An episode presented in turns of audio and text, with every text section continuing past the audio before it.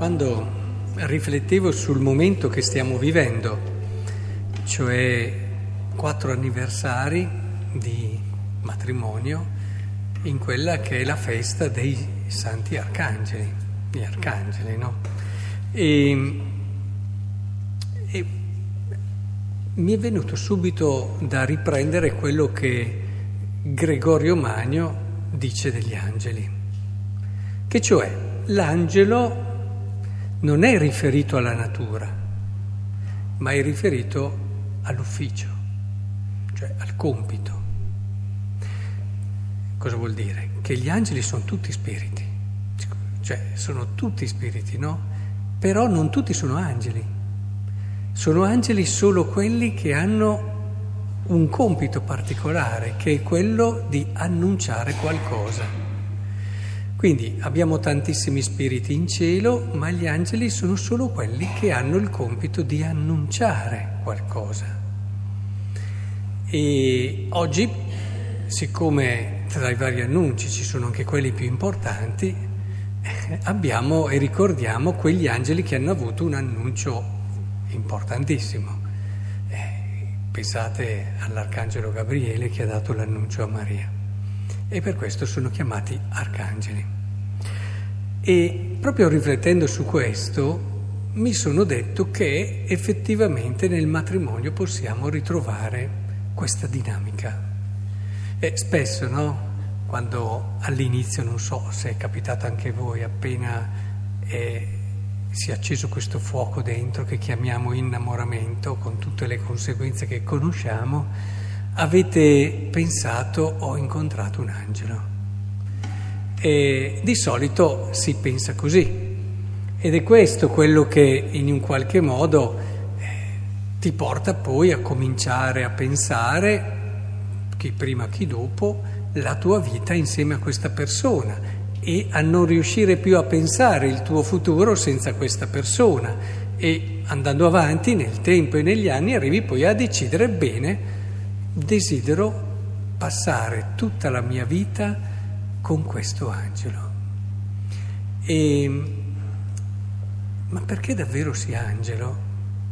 Occorre proprio quello che ci siamo detti prima, cioè non basta che sia marito e non basta che sia moglie, questo, ma perché sia angelo deve essere portatore di un annuncio. E questo va proprio dentro alla natura del matrimonio, cioè ci salva intanto da delle visioni distorte di matrimonio dove nel tempo si arriva a dire, a normalizzare la vita quotidiana. No? Quante volte mi hanno detto, e, e, a me questo fa soffrire t- tantissimo, che il matrimonio è la morte dell'amore, no? eh, perché proprio vuol dire, e mi fa soffrire per queste persone che lo dicono, che probabilmente non hanno capito, non hanno ricevuto anche la possibilità di comprendere, poi magari ci ha messo anche del loro, quello che era il dono che avevano tra le mani. È vero, c'è la quotidianità che tanti dicono non è sempre così ricca e bella, ma se davvero riusciamo a capire, a comprendere cosa è il matrimonio e, e non ci ripieghiamo su noi stessi, perché allora dopo si trovano gli equilibri, no? Siamo bravissimi a trovare gli equilibri. Io ho le mie cose, so e conosco l'altro che ha le sue cose, basta essere un po' bravi, si trovano gli equilibri e si riesce anche ad andare avanti. Ma non è questo il matrimonio. Il matrimonio è, vediamolo nell'ottica del sacramento, è un ufficio, una missione che io ho di annunciare all'altro quanto e come Dio lo ama. Quindi nel momento in cui io mi sposo, ho chiara questa idea. Devo annunciare all'altro non con proclami, neanche in un modo eh, spiritualista, ma nel concreto della vita di tutti i giorni, e questo dà secondo me all'amore degli sposi una qualità unica e speciale, perché un amore che si vuole eh, disincarnare e togliere da quella che è una quotidianità e un amore a cui non credo. E di conseguenza la famiglia è il luogo ideale, la palestra, possiamo dire, anche fondamentale, dove eh, si impara davvero cosa voglia dire l'amore. E se ogni sposo ha chiaro che ha una missione grande, un ufficio grande, che è quello di fare di tutto con i suoi doni, con le sue qualità, con quello che il Signore gli ha denato, per far capire all'altro quanto Dio lo ama, beh, io vi garantisco che la noia non la conoscerete mai. E neppure ci sarà una quotidianità che vi ammazza, ma saprete dare alle cose più semplici quel fuoco che davvero rende speciale ogni giornata, ma non perché abbia delle cose particolari.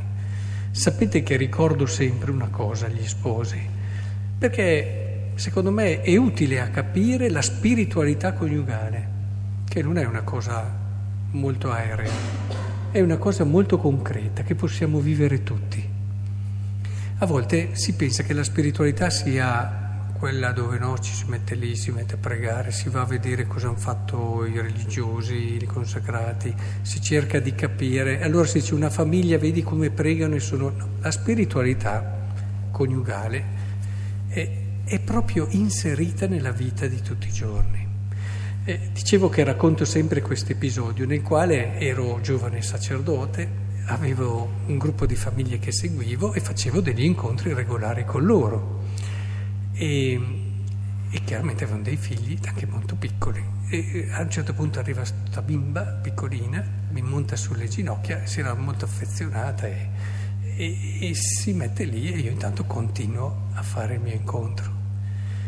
A un certo punto la sento sempre più pesante, sempre più pesante, sempre più pesante. La guardo e si è addormentata. E, e voi ridete, ma per me era la prima volta e avevo quasi 30 anni che un bimbo mi si addormentava sulle gambe. Però non sono più riuscito a pregare il Salmo 30, eh no? Il Salmo 130, scusate, il Salmo 130 come lo pregavo prima, cioè quel Salmo che dice come un bimbo svezzato in braccio a sua madre, così è in te l'anima mia. Cioè non era successo niente di particolare, era una cosa che le famiglie vivono ordinariamente, ma aveva dentro di sé la possibilità di farti capire qualcosa di Dio.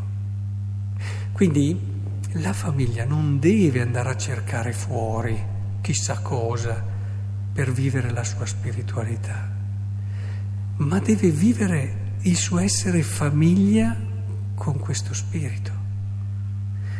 E sono tantissime le cose che vi, po- che vi possono parlare di Dio e della bellezza del vostro amore.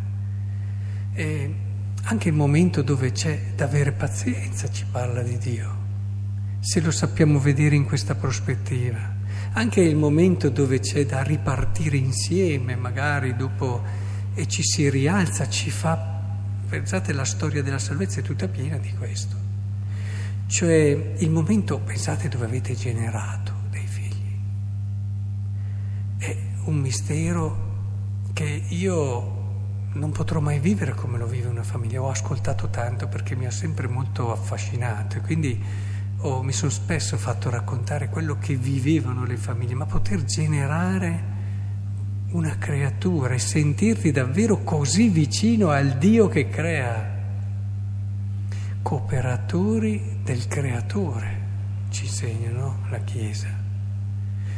E eh, cosa che, come dicevo io, posso essere un padre spirituale, ma non un padre biologico come siete voi e questo credo sia un mistero a partire dalle madri che hanno tutto un modo loro di viverlo ma anche il Padre per altri aspetti, che davvero parla tantissimo di Dio.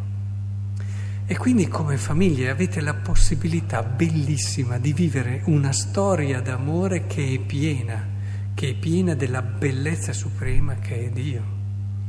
E far capire all'altro con i gesti semplici, con anche i silenzi. I silenzi sono a volte un atto d'amore. Con il... adesso non dobbiamo entrare a fare tutto quello che sono gli incontri che potremmo fare in un anno, e questa è un'omelia, quindi, però vi do solo, come dire, un accenno a quello che può davvero diventare la vostra storia se la sapete leggere alla luce della fede. Allora sì che si diventa angeli. Pensate, al mattino io mi alzo e so che la mia prima missione, perché questa per gli sposati è la prima missione, state attenti, quanti matrimoni non sono stati vissuti bene o addirittura sono crollati perché si è dato troppa importanza al lavoro, perché si era più fuori che in casa per tanti motivi, anche per motivi di carità.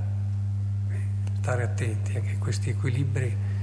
E ci vuole una chiara consapevolezza che la mia prima vocazione è lì, nel far fiorire l'amore e la immagine, la bellezza di Dio nella mia storia d'amore, prima ancora dei figli.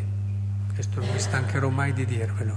Viene prima l'amore della coppia, perché il figlio, il più grande dono che potete fargli è una bella coppia. Su questo non ci piove. Una coppia che lui percepisce si rinnova tutti i giorni, che si vuol bene, che in un qualche modo fanno a gara l'uno all'altro per far capire quanto davvero Dio li ama. E credo che sia questa la cosa più importante, avere ben chiaro l'ordine delle cose, perché avete tra le mani un tesoro incredibile. La vostra storia d'amore è la cosa più preziosa che avete tra le vostre mani. Non c'è niente di più importante. E solamente comprendendo e vivendo questo tesoro eh, potrete davvero rendere la vostra vita speciale ed è quello che vi auguro di cuore, perché abbiamo un bisogno, un bisogno assoluto di belle famiglie, perché il mondo si fonda su delle famiglie. E se non abbiamo delle belle famiglie neanche il mondo andrà avanti.